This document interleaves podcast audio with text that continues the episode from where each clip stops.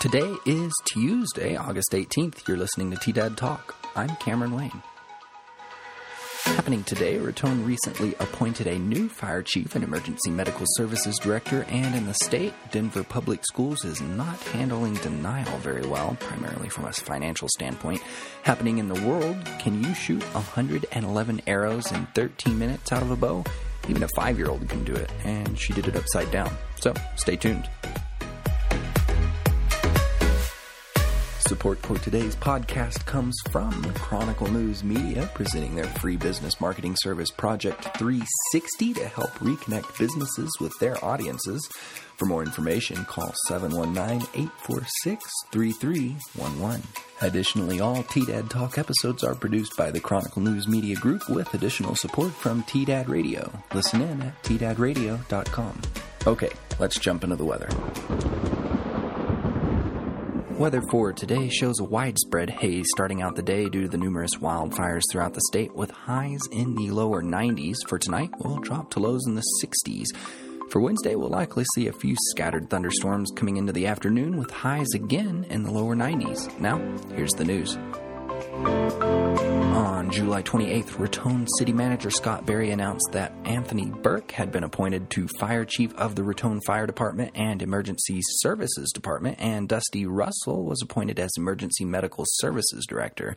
The appointment of Chief Burke began on July 29th following the retirement of former Chief Chris Espinoza, whose last day was July 28th.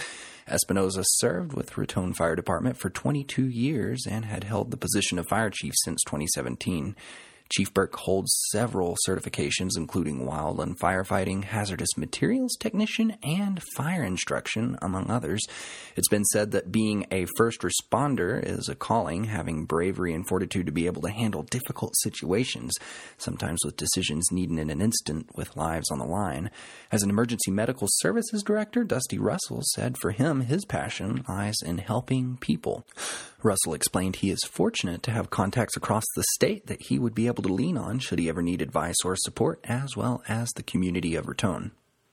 Happening in the state, the Denver Public Schools Board of Education is urging parents not to unenroll their children in favor of private teaching or pod learning, citing segregation and potential revenue losses. In a statement, board members said the school district loses $10,600 in per pupil funding from the state for each student who is unenrolled. The board also criticized the practice of pandemic pods or microschooling, which have gained some attraction as alternatives to in person or remote public schooling. Denver Public Schools will start the school year on August 24th without in person classes, instead, opting for online instruction until at least October 16th.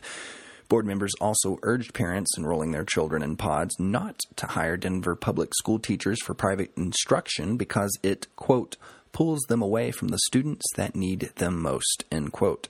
The board also said the district estimates $65 million in losses related to COVID 19, which would be exacerbated if students were to unenroll, and also told parents to, quote, reject the notion of school vouchers and stipends that further siphon funds from public education, end quote. Corey DeAngelis, director of Schools Choice for the Libertarian Reason Foundation, argued on Twitter that school vouchers or stipends would allow less advantaged families to access alternatives as well. DeAngelis likened the Board of Education's statement to someone saying using your food stamps at Trader Joe's siphons away money from Walmart and added that the money doesn't belong to the institution, but rather education dollars are meant for the education of the child not protecting a government monopoly. Certainly an interesting perspective. Today in world news, hanging upside down, what can you do? Drink water to get rid of hiccups, maybe, or maybe a trick shot with a ping pong ball. How about firing 111 arrows into a target in just over 13 minutes? Well, yesterday, TOI shared a YouTube video of a five year old girl doing just that. The Chennai girl, P. Sanjana, celebrated Indian Independence Day by being suspended upside down and firing said 111s into a target in 13 minutes and 12 seconds, to be precise. I can barely handle being upside down for three minutes before I forget who the heck I am.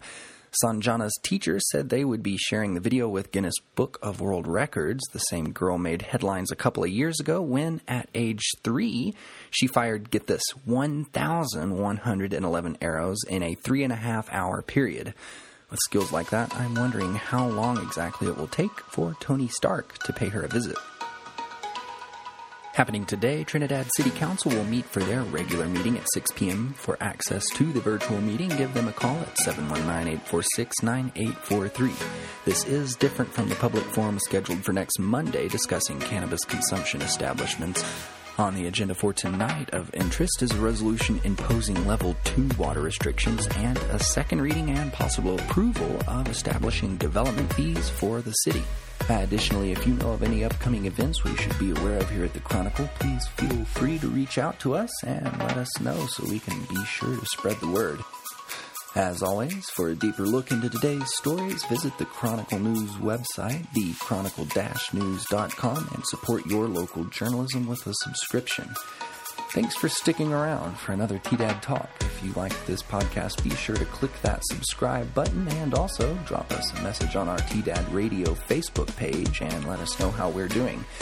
I always love hearing all the creative ways we can continue to make what we do here at the Chronicle even better.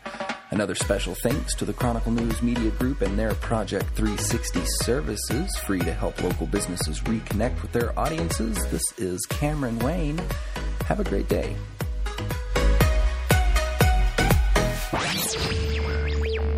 This is Chronicle News Media.